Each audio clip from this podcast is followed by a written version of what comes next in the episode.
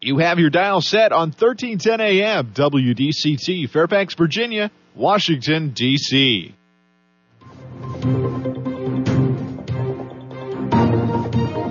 워싱턴과 미국, 그리고 세계의 흐름을 짚어보는 라디오 워싱턴의 시사 토크쇼, 워싱턴 전망대.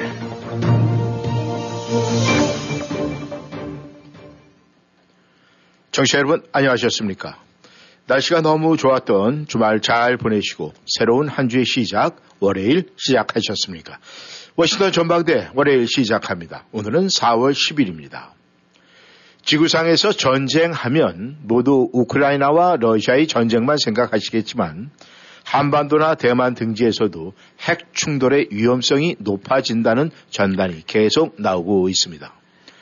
우크라이나에서는 바야흐로 러시아군에 대한 우크라이나군의 역공이 시작된 것인가 아닌가 하는 그런 진단도 계속해서 나오고 있습니다. 오늘 워싱턴 전망대 먼저 우크라이나 상황부터 알아보도록 하겠습니다. 오늘도 김용일 해설위원 함께하십니다. 안녕하셨습니까? 네, 안녕하십니까. 네, 주말 잘 보내셨습니까? 예. 주말 날씨가 아주 너무너무 좋았습니다. 네. 아, 지금 이곳 날씨 이렇게 참 이 봄을 느낄 수 있도록 좋은데 우크라이나 현재 전황이 심상치가 않은데요. 어떻습니까? 지금 뭐 사실 그동안에 이 자꾸들 이제 시야에서 멀어져 있죠. 뭐 늘 이제 그런가 보다라고도 또 생각하고 있는데 어쨌든 지금 이 시간에도 뭐 사실 우리로서는 상상을 못할 정도의 격렬한 그런 이제 대치들이 벌어지고 있습니다. 네. 특히 이제 동부전선 쪽에 그 바흐무트 랜드 쪽에서 뭐 도시 전체가 아주 완전히 초토화가 됐나 본데. 네. 아, 그렇다고 해서 지금 뭐 대규모 부대들끼리 밀고 싸우고 뭐 그런 상황까지는 아닌, 아니고요. 네. 아, 이제 지역 전선 속에서 이제 그 서로 대치되고 있는 데에서 이제 격렬하게 붙어 있는데. 음. 그동안에 뭐 우크라이나가 이제 바흐무트에서 물러섰다 아니면 아, 이제 퇴각을 할 거다 이런 얘기도 나오고 있었지만 아직까지도 보니까 이제 그 뭐 완전히 다 폐허가 됐다는데 네. 이제 여기가 뭐 이렇게 왜 이렇게 고집을 하느냐 뭐 이런 생각이 들 수 있는데 우리가 이제 그쪽 지형을 잘 몰라서 그러긴 하지만 뭐 이럴 때면 강원도로 진행되고 나면은 아, 뭐 춘천 내지 혹은 강릉이랄까 그 나름대로 네. 이제 그 교통의 요지가 돼갖고 여러 지역까지 연결될 수 있는 도로망이 아, 이제 그쪽에 이렇게 집합되는 그런 데인가 봐요. 네. 그러다 보니까 이제 전략적으로 굉장히 중요해서 그쪽을 확보하게 되고 나면은 보급로라든가 진경로 이런 부분들이 이제 그 막히거나 아니면 이제 뚫을 수 있는 네. 이제 그런 지역인 것 같은데 그래서 전체적으로 보게 되고 나면은 외형적으로는 소강 상태인 것 같지만 이 특정 전선에서는 아, 치열한 일종의 소모전 뭐 음. 그래서 지금 나오고 있는 것들을 보게 되고 나면 하루 평균 천여 명 이상은 죽는 것 같아요. 양쪽 합쳐갖고. 네. 이, 이 전쟁하다 보면 사람들이 이제 둔감해지죠. 뭐 몇백 명 그런가 보다라고 네. 하는데 지금 천 명이 죽는다라고 한다고 그러면은 우리 지금 살고 있는 동네 기준에서 본다고 그러면 네. 아, 뭐 페어팩스를 한번 가정을 해보죠. 그럼 이 동네에서 하루에 천 명씩이 죽어나간다라고 음. 생각을 한다면 이게 얼마만큼 엄청나고 좀 무서운 상황인가. 네. 그것도 어쩌다가 아니라 음. 하루에 에버리지로. 예. 어.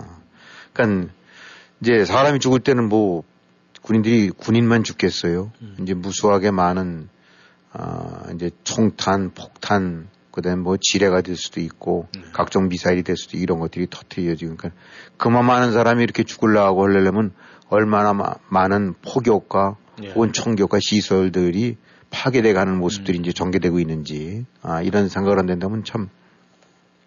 아, 참 끔찍한 일인데. 네. 어쨌든 간에 양쪽이 지금, 아, 소강 상태로 보이긴 하지만 이런 식의 사륙전을 전개 안 할 수가 없는 거는, 에, 우크라이나 입장에서는 어차피 그쪽을 중심해서 이제 러시아가 밀고 들어오니까 그걸 막아야 되고, 네. 러시아로 봐서는 그쪽을 점령을 해야 다음 단계 점령지를 확대할 수 있는 그런 교두보를 확보하는 거니까 또 밀고 들어가야 되고, 네. 그 과정 속에서 이제 특히 그, 그 죄수 용병들, 음. 아, 바그너 그룹 쪽의 그, 이 병력들이 사실상 그냥 인해전술식으로서 무자비하게 밀어붙이는 식으로 해갖고, 네. 그야말로 그냥, 저, 총알바지식으로 죽어가고 있는 것 같아요. 물론 우크라이나군도, 어, 이제 그 애는 저, 방어하고 있는 입장이니까 그만큼은 아니긴 하지만, 음. 아, 그래서 지금 뭐 서방 측에서는 그 바흐무트가 전략적인 요충지는 알긴 하겠지만 너무나 많은 희생이 나오고 있는 게 아니냐라고 이제 자꾸 압박을 가하는 것 같은데, 네. 아, 우크라이나 입장에서는 아, 여러 가지 사기도 문제가 있지만은 이 지난 시간에도 한번 그런 설명 드린 적이 있는데 이쪽 지역에서 계속 매섭게 방어를 하고 또 이 많은 그 전력을 소모시켜야 네. 또 다른 데에 대한 공세든가 이런 건 막을 수 있고 어쨌든 한 전선 쪽에 고착돼 있는 거니까. 네. 그래서 그런 측면으로 봐서는 그 이른바 이리떼들의 다른 데 출몰을 막기 위해서라도 여기서 지금 불을 밝혀서 일로 끌어모으는 게 낫다. 음. 말하는지 그런 논리들로 하고 있는 것 같아요. 네. 어, 그러면서도 이제 지금 이제 속속 어, 다음 이제 대회전을 위한 네.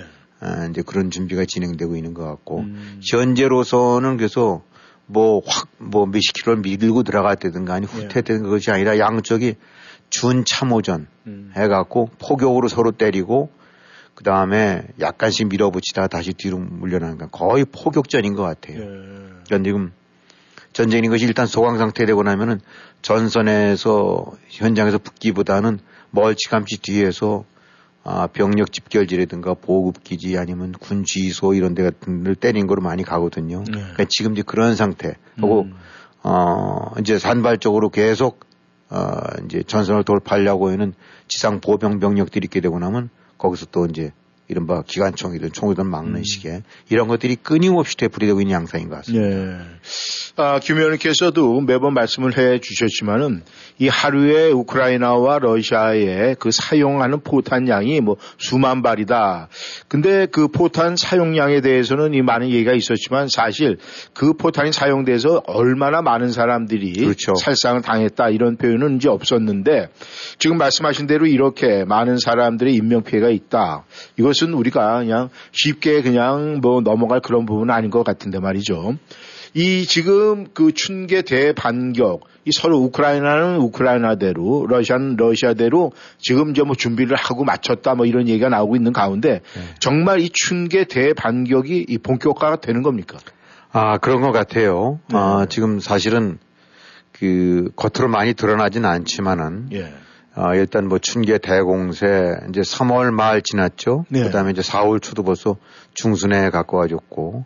그 다음에 이제 흔히 말하는 그 라스푸티차 무슨 흙, 흙탕 진창 예, 예. 이런 거 부분들도 많이 이제 그 땅이 굳어진 것 같아요. 네. 아, 그래서 이제 양쪽에서 물론 러시아도 상당한 이제 준비를 하고 그 대응을 하고 있는 것 같고 밀고 네. 들어올 네. 이제 우크라이나 쪽도 그런데 뭐 지금 나온 보도를 보게 되고 나면 아, 러시아가 이제 뭐 이십만 명 강제 징집했다라고 하는데 우크라이나 쪽도 이십에서 삼십만 그 다음에 사십만 명까지도 투입이 될 수가 있다 병력이. 네.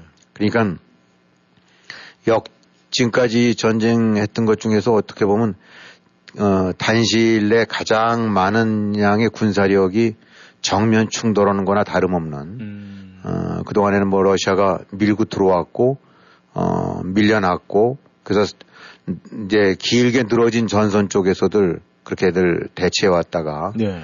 이제는 어느 지역이 아직까지는 결정은 안 돼 있어요. 음. 아, 뭐 여러 가지 설들만 나오고 있는데 그걸로 해서 이제, 아, 그, 맞붙게 되고 나면 그야말로 그냥 아주 포커스가 딱 맞춰진 상태에서 네. 대규모 군사력이 이제 정면 충돌하는 게 아닌가, 아, 이렇게 되고 있는데 지금 일단은 나, 어, 뭐 당연히 그럴 수도 있긴 하겠지만 우크라이나군이 이제 어디를 밀어붙이느냐, 음. 어느 쪽에 주력군이 주공이 어느 쪽으로 가해지느냐가 가장 큰 지금 수수께끼인 것 같아요. 네. 그거는, 아, 러시아 입장에서도 당연히 우크라이나군이 대대적인 반격을 해온다면 어디로 밀고 들어올까? 음. 그것이 이제 흔히 말하는 동부전선 쪽일까 아니면 남부전선 쪽일까? 예. 즉 헤르손을 중심으로 해서 크림반도 쪽을 밀어붙일까 아니면 동부 쪽을 밀어붙일까 이런 것들인데 아, 최근 나온 것들 보게 되거나 하면 이제 멜리토폴 같은 데에서 러시아군들 비행장 같은 경우가 이제 타격을 당했던 얘기가 나오고 있어요. 예. 아, 그래서 이제 하이마스 같은 거로 때린 것 같은데.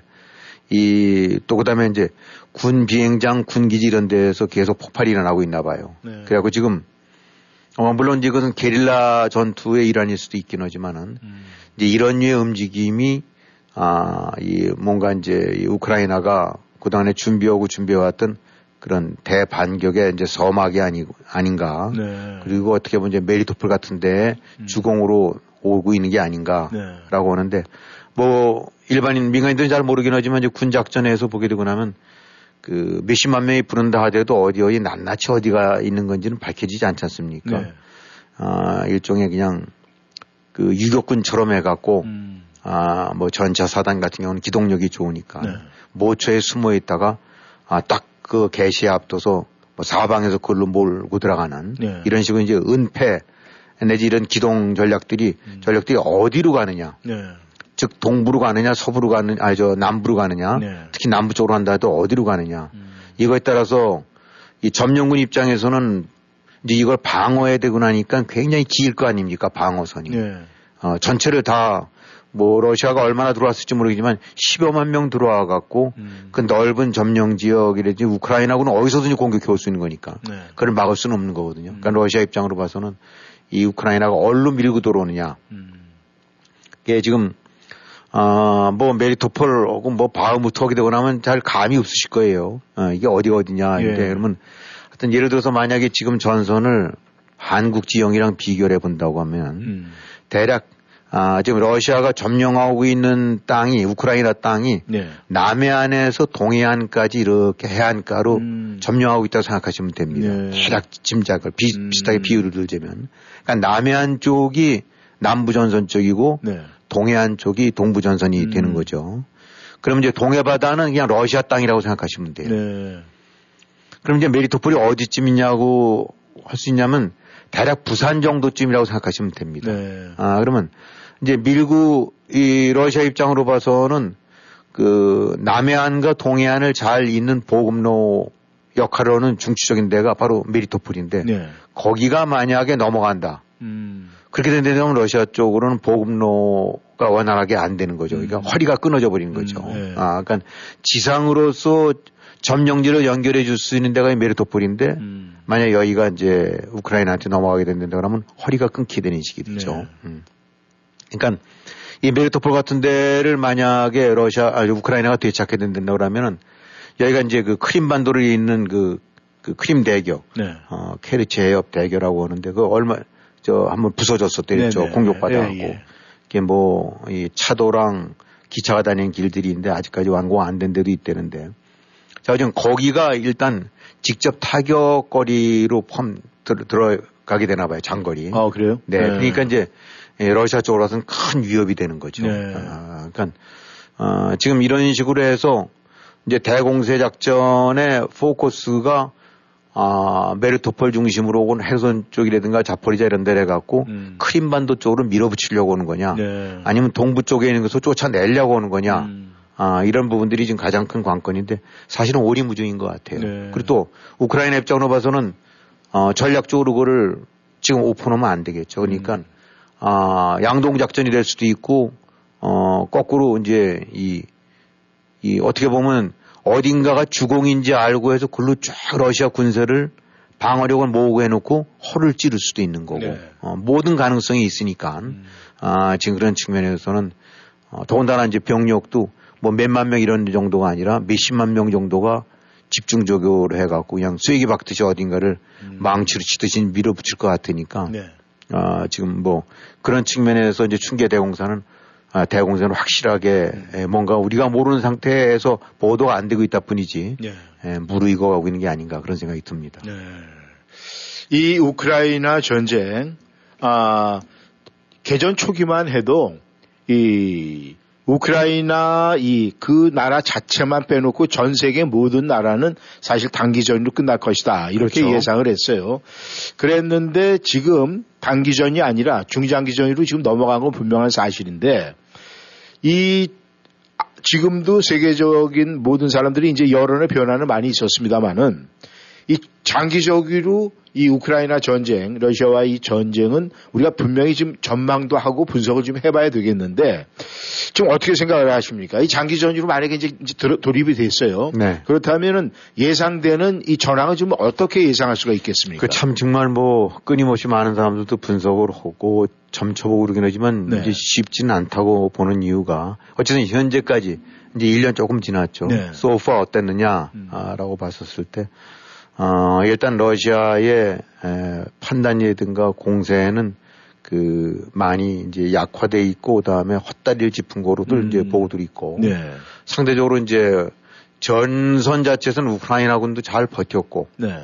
그다음에 이제 유럽 같은 데서도 비교적 잘 버틴 게 아닌가. 뭐 유럽이라는 건 이제 다른 거라기보다는 그 러시아에 대한 이제 에너지 그 의존도가 큰 데니까 네. 결국 이제 얼핏 생각할 때들 아 일단 이 러시아가 에너지 목줄을 조이게 되고 나면은 아, 결국은 유럽이 흔들릴 거다. 음. 그러면은, 아, 방어전선에 균열이 올 거다. 아, 라고 했었었는데, 일단 그런 측면에서는 그 에너지 무기가, 아, 이 예상했던 것보다는 훨씬, 아, 이제 큰 데미지를 안 주고 음. 극복할 수 있는 수준으로 넘어간 게 아니냐. 그 얘기 이제 러시아 입장으로 봐서는, 아, 이제 재미를 못 봤다는 얘기고, 네. 러시아의 입지는 이제 많이 약해졌다라고 볼 수밖에 없는 거겠죠. 네. 그 다음에 이제 러시아 군사력 같은 경우가 당초 알려졌던 것보다는 그 훨씬 효율이 떨어지고 한마디로 시원찮았다. 네. 별 볼 일 없었다. 음. 라는 이런 이제 종합적인 평가도 나오는 것 같고. 그렇기 때문에, 아, 어떤 정면으로 봐서는 러시아 입장에서는 지금 우크라이나 전선에서 밀리는 거라든지 아니면 압도적인 우위를 못 보이는 것도 뼈 아픈 일이지만은, 네. 아, 이 유럽에 대한 어떤 컨트롤십, 음. 이런 부분들이 아 많이 약화돼서 그야말로 이제 유럽 입장에서는 뭐 다른 것보다는 어 항상 그 동안에 뭐 나토랑 바르샤바 조약기가 그랬듯이 유럽은 바로 엄청난 소비에트 연방의 그런 발톱 밑에서 항상 불안해했었던 거거든요. 네. 바로 그런 것들 때문에 아 유럽이 미국과 붙어야 산다고 하면서도 또 마냥 미국과는 밀착할 수 없었던 눈치 보기가 있을 수밖에 없는 거고. 네. 그 가운데서 이제 또 여러 가지 군사력 측면도 그랬지만은 에너지가 그랬었대는데 네. 아, 그런 부분에서는 어떻게 보면 이제 유럽 민주 국가들을 핸들링할 수 있는 음. 중요한 레버리지가 이번 전쟁을 통해서 그 많이 약화됐다. 네. 아, 이제 이런 걸로 봐갖고 러시아의 총체적인 전력이라든가 뭐 경제력 약화 두나 음. 지금 뭐 이 돈 떨어져 돈이 많이 적자가 커, 적자 폭이 커갖고 음. 뭐 당연히 그 수출 줄어들고 네. 어, 원유 같은 경우 팔 때 헐값으로 팔게 되거나 하고 그다음에 이제 사갈 수 있는 나라들은 제한이 되고 나니까 이건 뭐 음.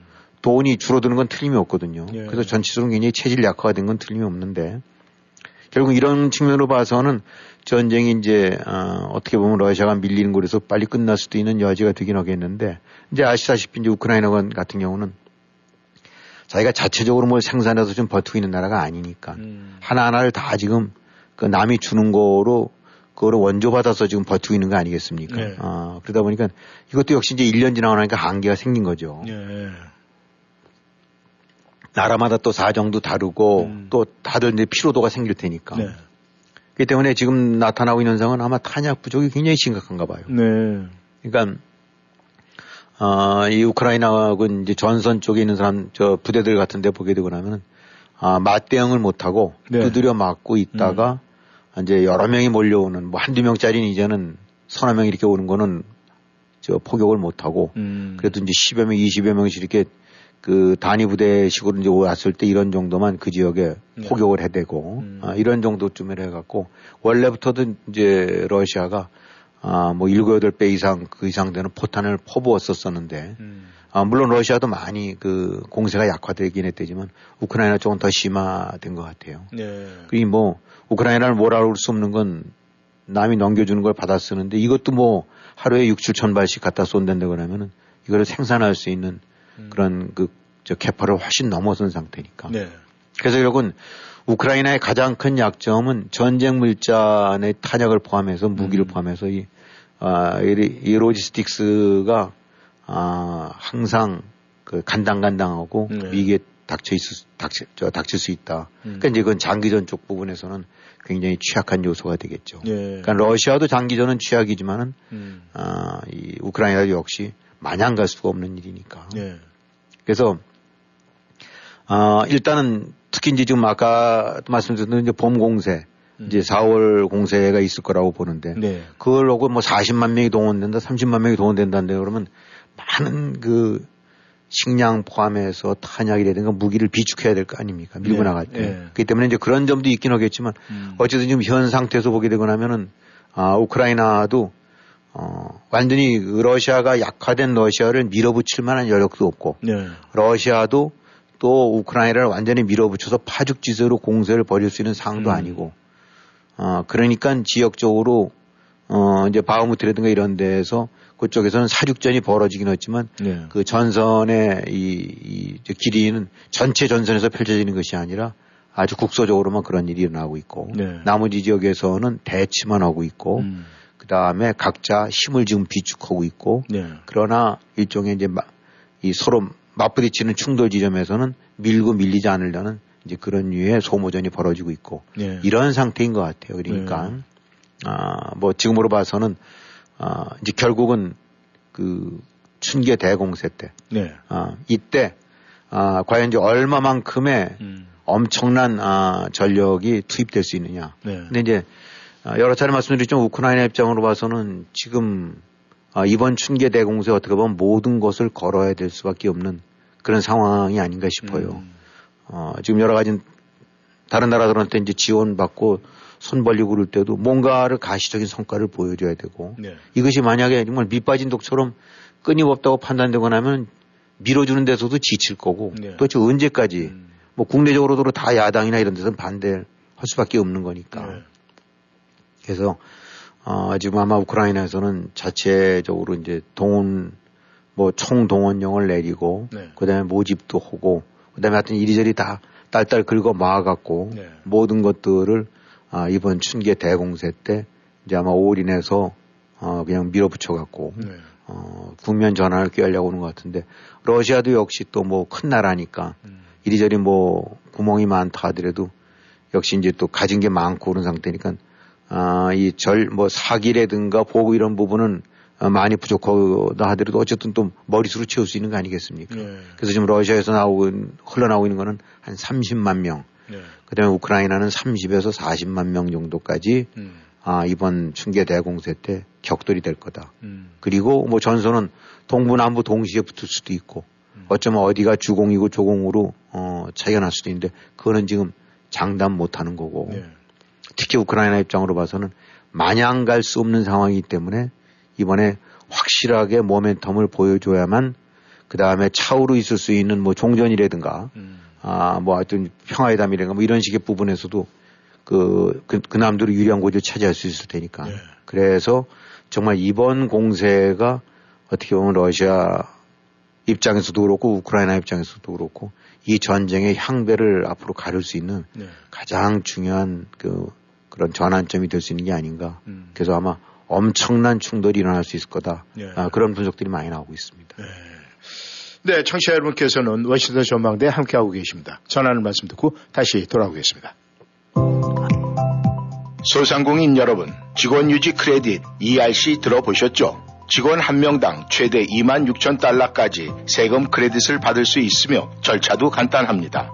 아직도 신청 안 하셨다고요? 그렇다면 이노베이션 리펀즈가 도와드리겠습니다. 유명 회계법인의 감수를 받아 여러분이 수혜 대상에 해당하는지 확실하게 알아봐드립니다. 이노베이션 리펀즈닷컴에서 무료로 확인하세요. 이노베이션 리펀즈닷컴 아이 엔 엔 오 비 에이 티 아이 오 엔 알 이 에프 유 엔 디 에스 닷컴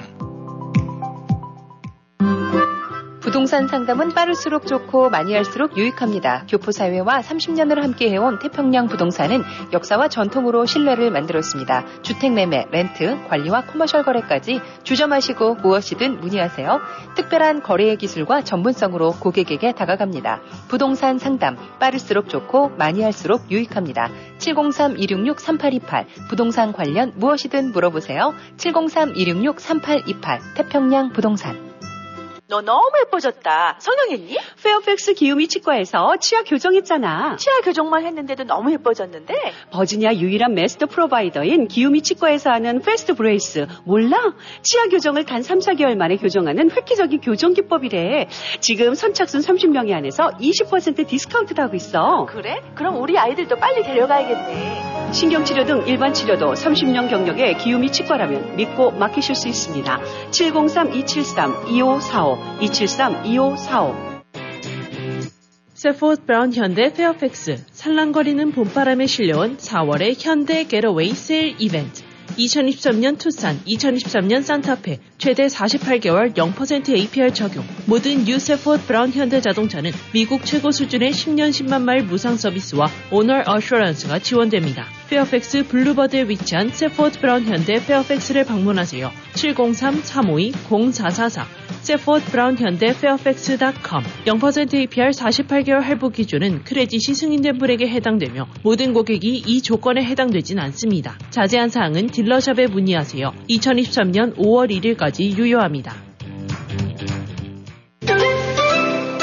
워싱턴 지역 최고의 전통과 명성을 자랑하는 제일 학원의 이십구 번째 맞는 여름 캠프. 학교식으로 운영되는 인리치먼트 프로그램, 선발을 거친 학생들을 위한 지티반, 티제이 준비반 등 다양한 프로그램은 물론 고등학생들을 위한 에스에이티 준비반은 여러분의 자녀들이 새학년을 자신있고 성공적으로 보낼 수 있도록 하는 소중한 밑거름이 되어줄 것입니다. 제일 학원의 여름 캠프 등록 문의는 칠공삼 구칠팔 공공공팔 칠공삼 구칠팔 공공공팔.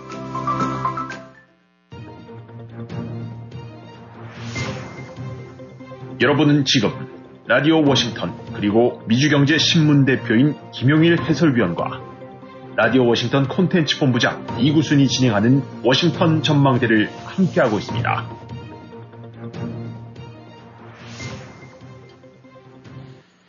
네, 전하는 말씀 듣고 다시 돌아왔습니다. 청취자 여러분께서는 워싱턴 전망대에 함께하고 계십니다. 이 우크라이나와 러시아 전쟁이 이 우크라이나에서는 이 서방의 지원의 피로감, 그리고 러시아에서는 이 러시아 이 국내에서의 반전 시위 또 반전 운동의 뚜껑이 열리면은 아, 러시아한테 큰 아, 정말 이 패배를 안겨줄 수 있는 단초가 될 것이다. 이런 이야기가 지금 나오고 있습니다. 아무튼 이 우크라이나와 러시아의 전쟁 우리가 좀 더 지켜봐야 되겠고 계속 관심을 갖고 바라봐야 되겠습니다만은. 사실 저희 대한민국, 이 대한민국도 아, 지금 위태해 위태하다 이렇게 전문가들은 이야기를 하고 있어요. 그 이유는 한반도에서 만약에 핵전쟁이 일어났다라고 하면은 수백만 명, 이 남북한 합쳐가지고 지금 인구가 한 칠천오백만, 팔천만 보는데 이 수백만 명이 죽는다 그러면 이건 엄청난 데미지인데 지금 전문가들이 이런 이야기가 계속 나오고 있어요. 그렇죠. 예, 그러니까 우리가 뭐 사실은 이제 무감에 있죠. 뭐. 그냥 그야말로 강 건너 물 보듯이. 네. 아, 뭐 우크라이나니까 그러지 뭐 우리야 뭐. 네. 또 미국에서는 또 그나마 그럴 수도 있는데 이제 한국 같은 경우도 보게 되거나 하면 뭐 어떤 정보로 와서 뭐 좀 오게 되거나 하면 미국서 전화 걸으면 아, 왜 이렇게 난리들이야. 여기는 아무 일도 없는데. 네. 아, 뭐 이러고들 하지 않습니까? 그렇죠. 아, 네. 그러니까 아주 그런 점에서는 담대한 음. 대범한 저기 이게 한국인데 지금 그래서도 안 되긴 하겠지만 어쨌든 간에 이제 항상 전 세계 어딘가에서는 전쟁이 일어나는 경우가 역사상에서 보면 많이 있어 왔고. 네. 또 꼭 화산에 이렇게 분출 이제 휴화산처럼 돼 있는 데가 네. 예상되는 데가 거기서 어김없이 뜨는 것이 한반도고 어, 과거에는 이제 중동을 세계 화약고라고 했었지만은 네. 중동이라는 것이 아, 미국과 중국 혹은 미국과 러시아 같은 강대국과 강대국이 붙을 일은 아니거든요. 네. 어, 그야말로 중동의 한 나라랑 혹은 미국 음. 어, 뭐 그것도 데미지는 있긴 하겠지만은 그러나 지금 대만이라든가 한반도는 고스란히 당사자 남북한 혹은 뭐 이런 데만 끝나는 것이 아니라 전 세계의 열강들을 다 끌어들일 수 있는 음. 그러니까 뭐 대만에서 붙게 되거나 하면 일본도 아, 같이 끌려 들어가는 거고 예, 예. 어, 물론 미국은 더 말할 것도 없고 거기서 그러면 재래식으로 해서 제블린 미사일만 몇 발 쏘다 가는 게 아니라 예. 어떤 식으로 에스컬레이트 돼 갖고 아, 핵까지 갈 수도 있다. 음. 뭐 이런 위험이 있는데 네. 사실 굉장히 무감하죠. 뭐 그럴 일이 있을까 뭐라고 하는데 그렇지가 않다는 것이 지금 현실이죠. 네. 자, 그렇다면 이런 지역에서 만약에 사단이 일어나서 그야말로 핵전쟁까지 발생하게 되면 어떻게 되느냐. 뭐 항상들 이런 전문가들은 시뮬레이션을 해보는 거니까. 네. 근데 이 지금 뭐 이제 일본의 대학이랑 아 미국의 노틸러스 연구소 같은 데서 이제 같이 공동으로 시뮬레이션한 것을 이제 엔에이치케이가 보도된 음. 것 같은데 아 일단 여기서 나온 거로는 이제 두 가지 경우로 해서 이제 하나는 아 북한이 먼저 한반도를 한국을 어딘가에서 음. 아 저 이제 전술핵무기 같은 경우를 쏜 거. 네. 아 그다음에 또 하나는 이제 이 미국 쪽이 먼저 선제 공격을 한 거. 네. 그래서 이제 에스컬레이트 된 것이고 해서 한반도와는 관련이 되는 게 이제 이렇게 그 시나리오가 나오는데 예를 들면 이제 북한이 뭐 한국의 서해 도서 예를 들어서 백령도가 될 수도 있고 연평도가 될 수도 네. 있죠. 그 지역이 제일 취약한 데니까. 네. 거기에다가 뭘 떨어뜨려 갖고 자우징한 선제적으로 어, 전술핵 무기를 써서 제압을 하려고 들었었다. 아, 뭐 이 폭발력은 이제 일본 뭐 히로시마 같은 데 투입된 것보다는 좀 작은 거로 해갖고 지금 얼마든지 그런 걸 만들고 있다니까. 네. 이제 이렇게 되고 나면 아 한국 같은 경우 가만히 있을 수 없으니까 좀 어, 가질 수 있는 모든 재래식 무기를 통해서 이제 반격을 가할 거 아닙니까? 그렇죠. 그 다음에 이제 미국 같은 경우도 한국에 대해서 먼저 핵선제 공격을 북한이 했으니까 거기서 한두 발 정도를 해갖고 이제 이 미국의 주요 아주 북한의 주요 무기고 네. 특히 이제 핵미사일 같은 거라든가 핵시설이 있는데 음. 이런 데를 이제 그래서 소형 핵무기 두 발을 사용하고 음. 북한이 아, 이 연평도라든가 이런 데를 한 발 쓰고 네. 요런 요런 정도로 만약에 했었고 더 이상 확전은 안 되지만 네. 요렇게 된다고 봤었을 때 아, 대략 한 한 오만에서 육만 명 정도가 이제 죽는 거로 이렇게 음. 나오고 있어요. 네. 이제 이거는 핵으로 인한 직접 공격으로 죽는 사람, 음. 그 다음에 일정 시간을 두고 암이라든가 방사능 때문에 음. 하는 사람이 이제 훨씬 더 많게 되는데. 일단 뭐 연평도 같은 데 오게 되고 나면 수십만 명이 죽는 건 아니고 도서 지역에서 주둔한 군이라든가 그 주민들 일부가 죽겠죠. 네. 어. 하지만 그럼에도 불구하고 이제 북한에 대한 반격을 가하고 이랬을 때는 역시 거기도 몇만 명 정도씩은 해갖고 그래서 전체적으로 이제 한 오, 육만 명이 죽을 수가 있다. 그 다음에, 어, 이제 더 워스트 케이스로는 이제 미국 같은 데서 가만히 지켜봤더니 이게 뭐 김정은의 위협이 어, 이게 괜한 구두탄이 아니라 음. 실제로 이제 장거리 아이씨비엠을 통해서 본토를 위협할 수 있다. 아, 이거는 그런 위험이 이제 구체화되고 있다. 음. 그리고 또 그런 움직임조차도 있다라는 판단이 있었을 때 이제 선제기지, 선제 공격을 해갖고 네. 북한에 있는 핵무기 같은 경우는 시설 같은 데를 미국이 먼저 한두 발 쐈다. 음. 라고 했었을 때 이렇게 되면 북한은 반격을 한다는 의미에서 한국에 있는 혹은 일본까지 있는 미군 기지 같은 데를 역시 거꾸로 핵무기를 사용해서 음. 어, 반격을 한다. 네. 이렇게 되고 나면은 아, 중국도 개입하게 돼갖고 그래서 이 시나리오에는 미국과 중국이 상대 군사 시설을 핵으로 공격해서 이때 대략 열여덟 발까지 사용이 될 수 있다. 네. 라고 이제 시나리오를 짜본 거예요. 서로 에스컬레이트 되면서. 네. 이랬을 경우에는 아, 이 물론 이제 하루나 이틀 사이 아니라 이 몇 달 사이에 걸쳐서 아, 대략 한 삼백만 명, 네. 이백십에, 이백 한 이삼십에서 삼백만 명 정도. 이제 암으로 걸려서 나중에 숨, 숨지는 사람이 한 오십에서 백만 명 정도 된다고 보고 네. 직접 공격으로 음. 사망하는 사람이 한 이백만 명 이상.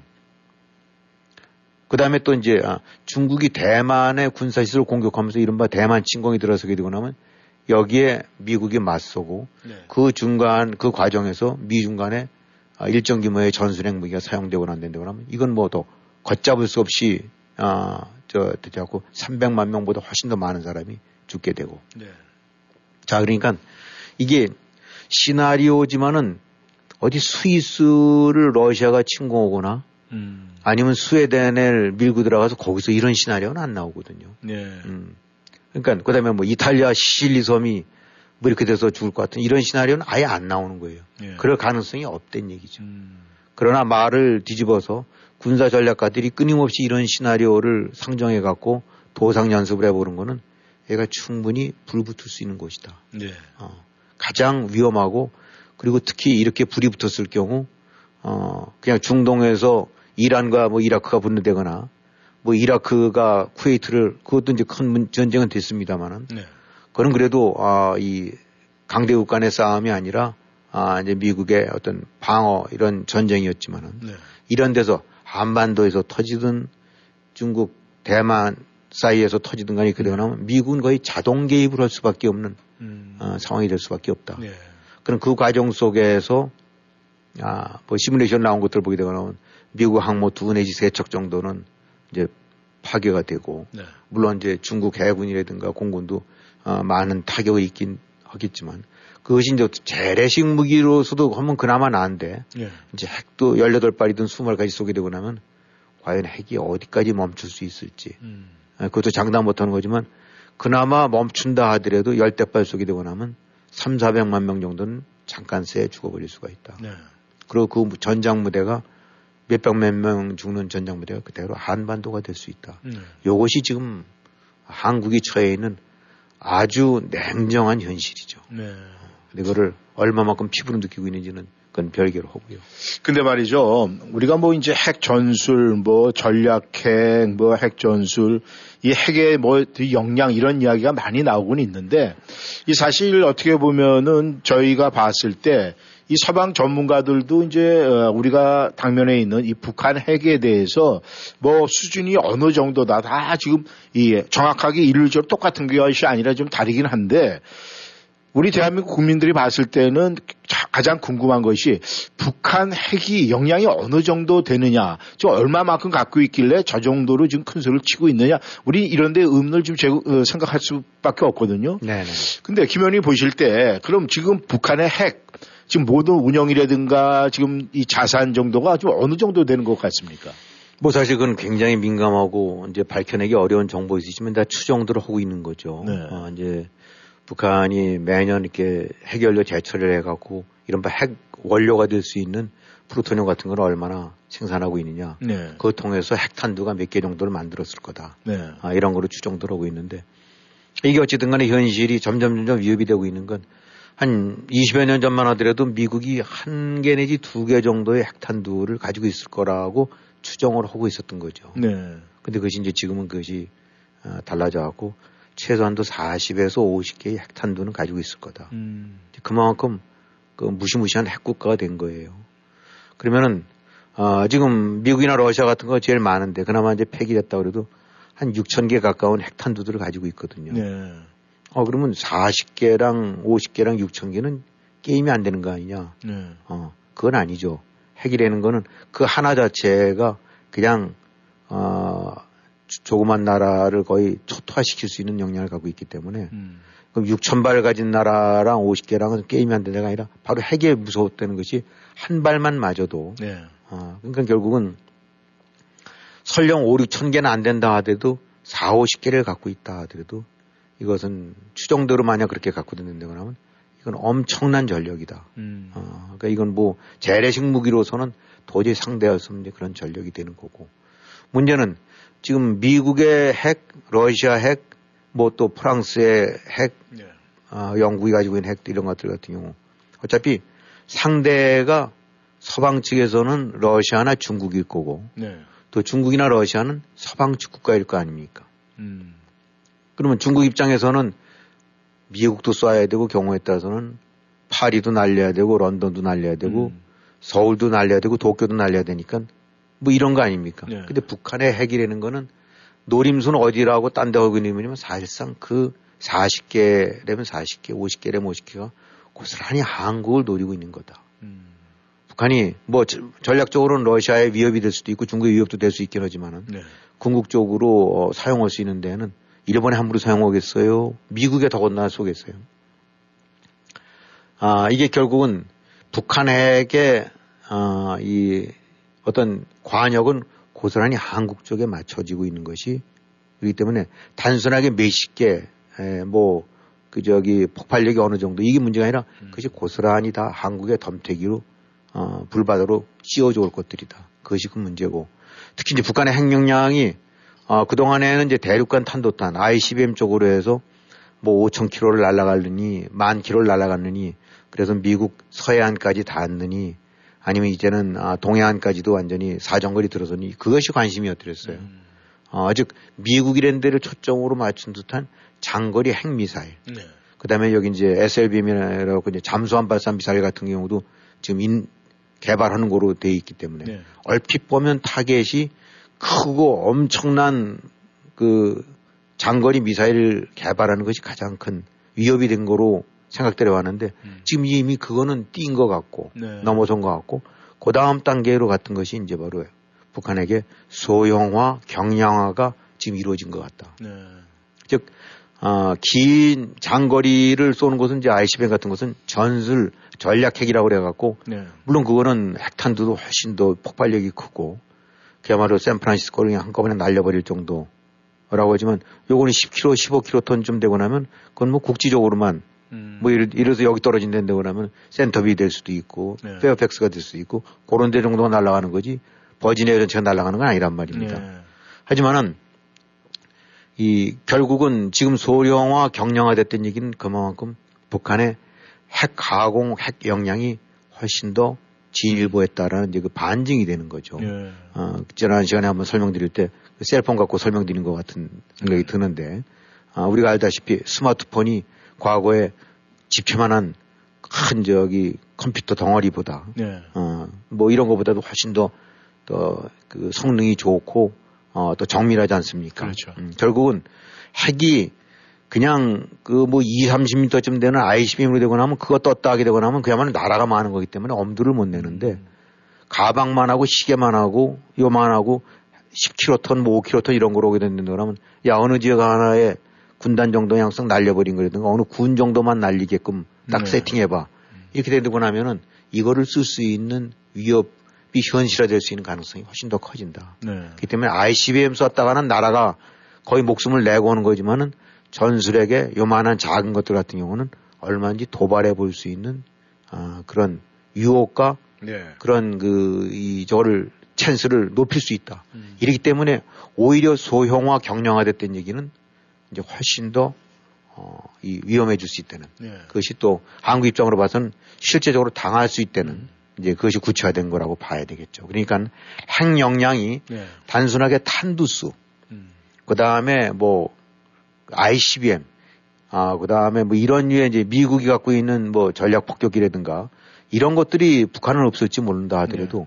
그거로서 없으니까 밀리는 이게 아니라 아, 그것도 이미 갖고 있는 것 같긴 하지만 미국을 상대로 쓸 일은 없고 음. 또 그 아이씨비엠을 한국을 상대로 쏠 그 거리가 아니고 네. 그러면 결국은 중단거리 그 다음에 이렇게 소형화 경량화된 전술핵으로 해서 다양한 방식으로 어, 할 수 있는 음. 이런 체계를 갖춰갔던 것이 훨씬 더 무서운 역량이죠. 네. 어, 근데 지금 뭐 북한 나오고 있는 거 보면 이제는 잠수함 뭐 일종의 이제 핵, 핵, 저기 저, 어뢰. 네. 이런 식으로 해갖고 무슨 쓰나미까지 일으킨다. 음. 뭐 부산 앞바다라든가 어디쯤에서 앞, 물 속에서 해갖고 거기서 음. 터트려갖고 그래서 뭐 지금 나오고 있는 거 보면 북한 발표하고 있는 거 보면 자망거리 천 킬로그램은 쫙 눈에 안 보이게 빙빙 돌아서 천 킬로미터쯤 돌아갖고 네. 부산 앞바다나 인천 앞바다에 와서 거기서 바다 물속에서 터뜨리게 되고 나면 엄청난 어, 이 핵쓰나미가 음. 뭐, 저 밀려들 수도 있다. 네. 뭐 이런 얘기까지 나오고 있는 거 보니까 결국은 이제는 지금 북한은 벼랑 속에서든 낭떠러지 속에서든 활주로 속에서든 아니면 그 이동식 발사대든 잠수함이든 각가지 형태로 이제는 물속에서까지 네. 쏠 수 있는 그런 전술핵을 쏠 수 있는 구비를 갖춰가고 있는 것 같다. 음. 그러니까 이제 북한이 뭐 미국이나 이런 데는 하나의 메시, 메시지가 되겠죠. 야, 우리도 니네 만드는 거 다 갖고 있어. 음. 라는 거긴 하지만 거듭 말씀이지만 북한이 아, 전체로 돌아버리지 않는 이상 미국과 맞상대를 할 리는 없는 거고 네.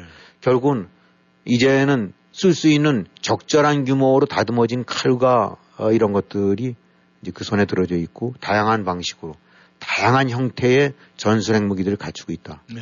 그러니까 이제 한국은 그야말로 발가벗겨진 상태로 음. 뭐 지금 에프 삼십오 들여오고 뭐 이렇게 건드긴 하지만은 핵전력과 재래식 전력의 차이라는 거는 그냥 항모전단 하나를 음. 그냥 먼지로 날려버릴 수 있는 것이 네. 핵이지 뭐 그 항모전단을 날리려면 얼마나 많은 미사일과 재래식을 그건 음. 그 제대로 할 수도 없고 다 방어도 할 거 아닙니까? 네. 그러나 핵이 떨어졌을 경우에는 어, 히로시마에 하나 떨어진 것만 한다 하더라도 거기 몇만 명이 한꺼번에 죽었는데 네. 어, 그 뭐 견딜 수가 있겠어요? 그러니까 한국은 그런 측면으로 봐서는 지금 어, 그야말로 완전히 핵무기 앞에 음. 그야말로 도마 위에 올라오고 있는 상태다. 네. 단지 그것이 지금 단추를 누르지 않고 음. 어, 뭐 설마라고 생각하고 있다 뿐이지 현실적으로는 어, 이제 칼날이 목에까지 완전히 차 있다라고 네. 보는 것이 정확히 보는 그런 판단이 되겠죠. 네. 그렇다면 대한민국 전체가 그 핵 우리라는 우리 안에 지금 갇혀져 있어서 뭐 그 위험천만한 그 지금 그 순간에 와 있고 직면에 있는데도 불구하고 이 대한민국 국민들의 그 안보 불감증 뭐 이런 부분에 대해서 김 의원께서도 말씀하신 대로 아 뭐 우리 여기 평온한데 왜 난리야 뭐 이런 이야기가 반대로 들려오고 있습니다. 하지만 대한민국 책임지고 있는 국방 관계자라든가 뭐 정부라든가에서는 이 어느 정도 이에 대한 이 대처라든가 무슨 뭐 대응이라든가 방법이라든가 이런 게 좀 나와야 되는데 그런 거에 대해서 지금 뭐 발표되는 건 있습니까? 모르겠습니다. 우리 일반인들 모르게 이제 그런 준비 내지 이제 그런 경계가 진행되고 있는지 모르긴 하지만은 네. 어, 최소한 이제 겉으로 드러나는 거 보게 되거나 하면 여론이다 이런 데 보게 되거나 하면 뭐 그냥 태평하지 않습니까? 네. 그 자체 큰 이슈가 안 되잖아요. 네. 그것보다는 뭐 이재명 묘에 뭐 돌 들어간 거, 네. 그 다음에 어디서 뭐 청담동에서 술 먹었다는 거, 네. 뭐 이런 것들이 항상 더 큰 저기 초점을 갖고 있지. 네. 한국이 지금 얼마만큼 핵 위협에 처해 있고 이것이 얼마나 위험하고 그 그야말로 그냥 백척간두의 상태인지에 관한 것들은 음. 아. 국민들 자체도 무감한 것 같고, 네. 물론 정부는 어떻게 모종의 조치를 취하고 있을지 모르겠지만, 또 근데 이제 그런 정책 이런 것도 결국은 여론이라든가 국민들의 위기의식 속에서 구체화되는 거 아닙니까? 네. 근데 국민들 자체가 보게 되고 나면 그것에 무감해진 건지, 둔감해진 건지, 아예 익숙해진 건지, 체념한 건지, 아, 아니면 그 자체를 무시하는 건지, 네. 하여튼 우리가 저기 많이 얘기하는 대로 물 속에, 저, 솥 속에 그냥 물 점점, 점점 더워지면 개구리 뭔지 모르고 죽어가는 거 아닙니까? 네. 아, 지금 꼭, 그, 끓는, 아직 끓, 끓지까지는 않지만은, 네. 더워지고 있고 뜨거워지고 있는 그 솥 속에 개구리랑 뭐가 다를 게 있는지. 네. 아, 사실 다 지난 얘기지만은, 프랑스 같은 경우도 당연히 이제, 아, 핵 개발을 시작했을 때, 네. 아, 뭐 이런 엄청난 핵무기는 갖고 있는 나라 입장으로 봐서는 자꾸 딴 놈이 갖는 거 안 좋잖아요. 그렇죠. 내가 알아서 지켜줄게, 넌 하지 마. 근데 그때도 뭐 딱 프랑스에서 대놓고 했던 거가, 니네 뉴욕 날리면서도 파, 파리 지켜줄 수 있겠어? 음. 예. 그것이 지금 우리가 많이 하고 있는 말이란 말이죠. 예. 샌프란시스코 날아가는 거 감소하고도 서울 지켜줄 수 있겠어? 음. 그거를 갖고 예스 한다고 한다면 그 자체가 거짓말이죠. 예. 그런 예 위기의식이 아, 그 문제를 이슈로 제기해갖고 거기서 해법을 찾아갔을 때 비로소 자위권이 생기는 거고 프랑스도 핵을 갖고 음. 이스라엘도 어, 말하지 말라 우리 사는 거에 관해서는 딴 건 몰라도 미국이든 뭐든 그건 우리가 이 점에 관해서는 소위 말해서 저 관여하지 마. 음. 라고 해서 핵무기 만든 거 아닙니까? 예. 우리가 완전히 섬으로 둘러싸이는 나라인데 누가 우리를 지키겠어? 음. 근데 이런 류의 비상, 어, 위기의식, 내지 현실감들이 한국인들한테 있느냐. 예. 뭐 정부는 잘 모르겠어요. 항상 어딘가 모종에 뭘 하는지 모르긴 하지만. 그러나 최소한도 겉으로 드러나는 여론들 뭐 이런 거로 봤을 때는 대한민국 사람들은 그야말로 천하태평이겠죠. 네. 그러니까 개구리 얘기가 나오는 건데 음. 그런 점에서는 아 그냥 사실상 손 놓고 있다고 봐야 되는 게 아닌가. 네. 여기다가 이제 문재인 정권 같은 그런 그 해괴망측한 좌파 정권은 거꾸로 이거를 지금 저렇게 명백해진 아, 이 김정은의 핵을 거꾸로 아, 이 무슨 뭐 나팔수 뭐냐 아니다 아니다 해갖고 평안이 어쩌니 해서 호도시켜왔던 정권이 겨우 물러갔는데. 네. 아, 그럼에도 불구하고 국민들의 인식이나 이런 거 부분들 같은 경우는 전혀 아닌 것 같아요. 네. 그냥 개구리들 신세라고 좀 봐야 되겠죠. 네. 아, 그런 가운데 말이죠. 이 관심을 끄는 이야기가 하나 있습니다. 뭐냐면은 이 우크라이나가 핵 포기 때문에 결국 침공을 당했고 지금의 입장에 처해졌는데 이 부분에 대해서 클린턴 전 대통령이 뭐 후회를 하고 있다. 이런 이야기가 지금 관심을 그랬죠. 끌고 있는데 예. 어떤 이야기입니까? 네, 그러니까 이제 소련이 붕괴되면서 네. 어, 너무 급작스럽게 붕괴가 되다 보니까 이제 소련이 핵무기를 여러 군데 분산 배치했을 거 아닙니까? 네. 그 당시에 이제 우크라이나에, 아, 우크라이나가 상당히 기술적으로 앞서 있고 또 전략적으로 중요한 데니까 네. 거기에 많은 핵무기가 배치되어 있었나 봐요. 소련 핵무기가. 네. 그런 상태에서 그냥 배란간 붕괴되면서 우크라이나가 독립을 해버린 거죠. 네. 그때 대략적으로 많으면 한 삼분의 일 정도의 핵무기가 이제 우크라이나에 있었나 봐요. 네. 그러니까 핵탄두, 아까 음. 이제 북한 한 삼, 사십 기, 사, 오십 기 정도라고 어, 했던 것이 한 천이백 개 정도 넘는 핵탄두가 음. 우크라이나에 있었고, 그 다음에 아이씨비엠, 아이씨비엠 같은 경우도 거의 이백여 기. 음. 어, 그 다음에 전략 폭격기. 네. 어, 그냥 고도로 장거리를 날아가서 어, 핵 저기를 투발하고 올 수 있는 전략 폭격기가 아, 사십사 대가 있었다니까. 네. 이 당시 순간적 그 순간에는 아, 소련, 미국, 그 다음이 우크라이나였대요. 네. 근데 이제 이 소련이 붕괴되고 그러면서 이제 서방 측이랑 네. 이제 소련 그 당시에는 이제 저기 이제 소련도 붕괴되고 나면서 우크라이나 있는 거를 야 이거 니들이 갖고 있으면 안 돼 이거 다 저 해체하자 음. 뭐 이런 식으로 이제 압박을 가한 거죠. 네. 또 미국 쪽도 야 이 우크라이나 이거 이 저 다 없애버리자. 음. 어. 그러면서 이제 미국과 러시아가 네. 그때 이제 옐친이고 이쪽이 아 이제 클린턴 네. 어, 이런 식으로 이제 그 디리들 이제 압박을 가해 갖고 설득하고 음. 그러면서 뭐 영국도 끼어들고 뭐도 끼어들고 해서 야 저 어디 이런 거 니들 저 저 안 할 테니까 네. 침공 안 하게 할 테니까 이거 있는 핵무기 다 또 다 없애버리고 다 해체시키자. 네. 그래갖고 돈도 엄청나게 많이 들여서 어, 하나 하나씩을 다 해갖고 핵을 다 러시아로 보내고 또 일부 해체하는 거 지원도 해갖고 일단은 그 우크라이나에서 싹 다 핵을 뺐다는 거죠. 네. 근데 이제 지금 클린턴의 회고는 야 우크라이나에서 그때 핵 안 뺐으면은 음. 지금 러시아가 저런 식으로 그 깡패짓을 할 수 있겠는가. 네. 지금 바로 그 후회를 하는 거죠. 음. 그러니까 우크라이나는 더 어, 그야말로 그냥 뼈저린 후회를 하기, 하겠지만 심지어는 이제 거기에 관여됐던 그 당시에 미국의 대표자도 음. 아, 이 그때 실수한 것 같다. 네. 이런 얘기가 나온 거예요. 네. 지금 만약에 어, 짐 클린턴 전 대통령이 후회를 했다. 만약에 이런 이야기가 지금 이 핵을 보유하고 있는 아, 많은 나라, 특히 뭐 북한을 포함해서 많은 나라에서 그러면은 평화를 위해서 아니면 자기네들한테 지금 큰 떡을 준다고 해서 이 핵을 포기하겠다. 이런 이야기는 나올 것 같지가 않은데 문제는 지금 우크라이나 사태가 핵을 보유하고 있는 특히 북한 같은 경우에 또 우리 대한민국 같은 경우에 큰 이 교훈을 주는 것 같은데 말이죠. 그렇죠. 예. 제가 뭐 개인적인 생각이지만은 절대 김정은이는 핵을 포기할 것 같지 않은데 이 대한민국에서는 또 이걸 어떻게 받아들여야 되고 이 뭔가 교훈이 있을 것 같은데 좀 정리 좀 부탁드리겠습니다. 네, 어차피 저 김정은이 뭐 핵 포기한다고 믿는 사람은 저기 문재인 패거리밖에 없었던 것 같고 네. 그것도 믿은 건지 장난친 건지 모르긴 하지만은 네. 아니 아마 안 포기 안 할 거라고 알면서도 장난쳤다고 봐야죠. 그 바보들이 아니니까 네. 그 머리 좋은 사람들 아닙니까? 음. 결국 이제 김정은이는 우크라이나가 있기 이전부터도 절대로 포기하지 않을 음. 어, 이제 그런 입장이었을 건데 네. 이번에 우크라이나 때 보게 되고 나면 더욱 더 이거 좀 잘 지켜볼 거 아닙니까? 그렇죠. 중국도 지켜보고 음. 중국도 대만 침공하려면 어떤 상황이 전개될지 이제 이걸 기어가서처럼 봐가면서 대비를 할 거 아닙니까? 네. 김정은이 바보가 아닌다면 이거 보면서 봐라. 내가 얘기했던 대로 핵 포기했다가는 어떤 꼴 당하는지 알지. 음. 우린 죽어도 핵 포기할 수가 없어.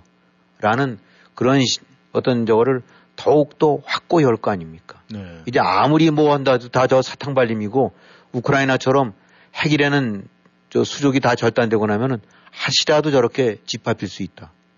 실제로 우크라이나의 핵이 몇백 기가 아니라도 몇십 기만 있었다 하더라도 우크라이나도 완전히 어 그럼 너 죽고 나 죽자라고 음. 할 수 있는 건데 네. 어, 결국은 이 우크라이나 케이스가 주는 교훈은 어, 결국은 역설적이긴 하지만 클린턴조차도 후회하는 거니까 음. 어, 이건 결국은 어, 이런 상황에 맞은 나라에서 핵이 없다라고 핵 무장이 완전히 그 저기 저 해체되고 났을 때는 맞이하게 될 결과는 너무 뻔하다.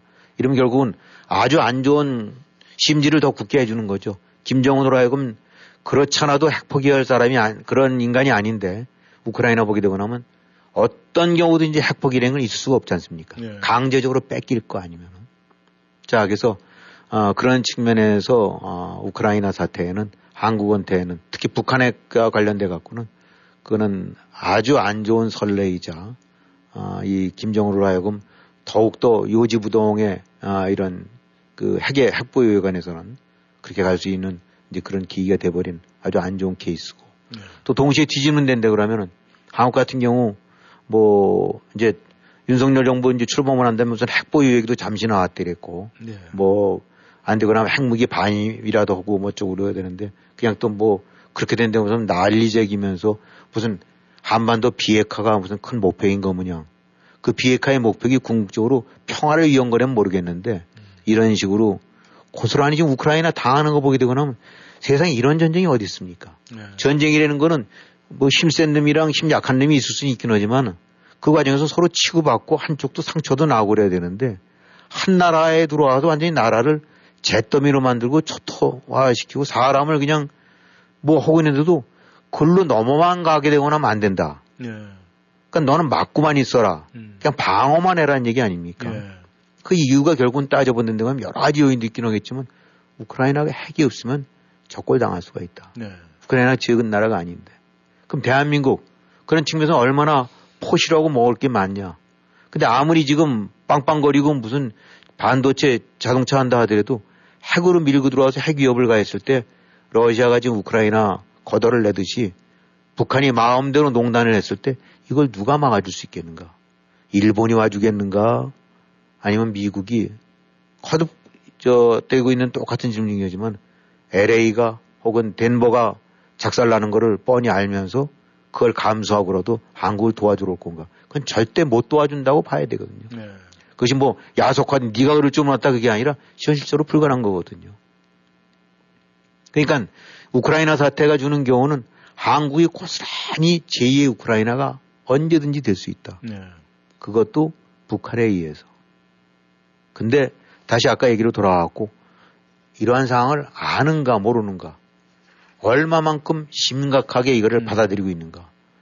대한민국의 지금의 사람들 관심이나 초점이 안보나 이런 부분인가 또 핵위협에 관해서 얼마나 시리어스하게 대처하고 있는가. 이거는 여야의 문제가 아니라 네. 모든 사람의 문제고 그, 그 국가의 존망의 문제인데 네. 그 점에 관해서 얼마나 심각하게 이 문제를 위기의식을 갖고 보고 있는가. 전혀 그런 것 같지 않고 네. 거기에 좌파들 같은 경우는 더더욱 이런 부분을 물을 타고 있고 앞으로 한국의 운명 어떻게 될지 모르겠지만 음. 최소한도 현재까지 드러나는 거 보게 되고 나면 그야말로 끓는 솥에 개구리들 그거 이상은 아닌 거로 그렇게 얘기할 수밖에 없는 상황이에요. 네, 감사합니다. 결국은 이 아마겟돈 전쟁의 도화선에 불은 붙여졌다. 그 도화선의 길이가 얼마나 될지는 모르겠지만은 그래도 이런 생각하면서 우리가 생활은 분명히 해야 될 것 같습니다. 김 의원님 오늘 수고하셨습니다. 네, 수고하셨습니다. 네, 워싱턴 전망대 함께해 주셔서 감사합니다. 다음 시간에 다시 만나겠습니다. 안녕히 계십시오.